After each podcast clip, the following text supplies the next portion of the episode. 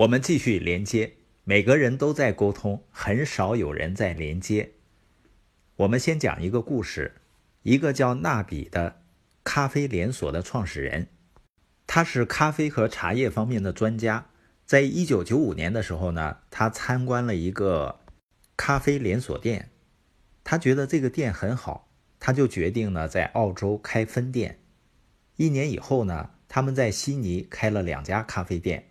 但生意不怎么好，他们就询问顾客的意见，很快就知道原因了。纳比解释道：“我们照搬了美国的咖啡店，但完全不适应澳洲顾客的需求。他们喜欢我们的咖啡，也喜欢产品，但是他们却问座位在哪儿，食物在哪儿。而他的店呢，没有座位和食物，只是一家外卖店。这样下去呢，他们早晚就得歇业。”于是呢，他们决定重新装修。他们花了近两年时间调整店铺，直到能和顾客产生连接为止。然后他们又用十年左右的时间开了三百多家分店。他们买下了那家咖啡连锁店的全球经营权，并且把分店开到澳洲和美国以外的国家。到现在呢，他的咖啡连锁店已经在十五个国家开了四百七十家分店。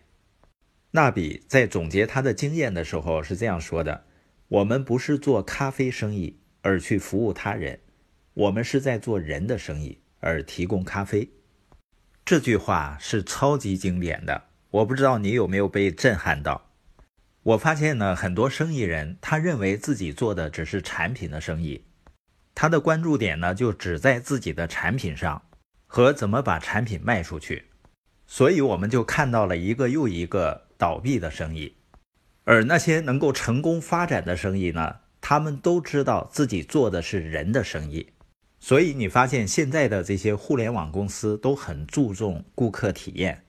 所以对于服务业的人来说啊，你一定得有一个服务他人的心，你得准备好服务你所接触到的人的需求，你得时刻关注顾客需要什么，关键不是你想要什么。而是关注花钱来维持我们生意的顾客的需求。换句话说呢，想要成功，你得时刻记住，一切都在于别人。像我家旁边呢有一个餐厅，它的口味还可以，但是上菜呢是东北的那种上法，要一个菜呢就是一大盘儿，它还有炖的菜。那个菜呢一大份儿，我们一家三口呢几乎都吃不了，而且每个人口味也不一样嘛。我就跟餐厅主管说啊，能不能换成小碗？我多要几种。他当时就一口回绝了，说我们不那么卖。你发现他们不是围绕着顾客的需求来做生意的。换句话说呢，他们认为自己做的是餐饮生意，来服务顾客，而不是做的人的生意，提供餐饮。我之所以提这个要求呢，是因为他是。大锅炖好的现成的菜，我只是建议他们换一种卖法。有的时候人们很难听到顾客的需求声音，是因为自我。当人自我的时候啊，就很难和别人连接了。尤其是一些企业的领导人或者演讲人，还有老师，都有可能过度的认为自己很重要。米勒呢，曾经用一封信来描述了这个问题。以及随之而来的负面影响，他是这么说的：“亲爱的演讲人，你的自我私心就像你我之间的一堵墙，你并不在意我的想法，对吗？你更在意的是这次演讲是否成功，或你自己的表现如何。你很担心我不鼓掌，对吧？你担心你的笑话无法逗笑我，或者你的伤感故事无法感动我。你如此在意我的反应。”而不是我的需求。我本来是喜欢你的，但你如此沉迷于自我喜爱，我的存在几乎是多余的。如果我不关注你了，这是因为我觉得自己完全不被需要。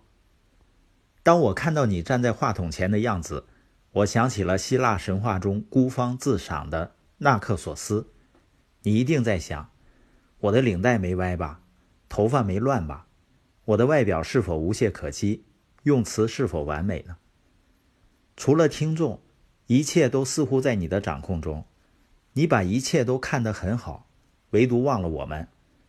这种对我们熟视无睹，让我们听不到你说的话。对不起，我们现在得走了，以后再联系吧。当你的傲气消失，当你绝望透顶，当你的梦想破碎，你就能看到我们。我们会回到你身边的。之后，在你的世界里就会有我们的位置。那个时候，你就不在乎我们是否为你的精彩表演而喝彩，你就成了我们的一员。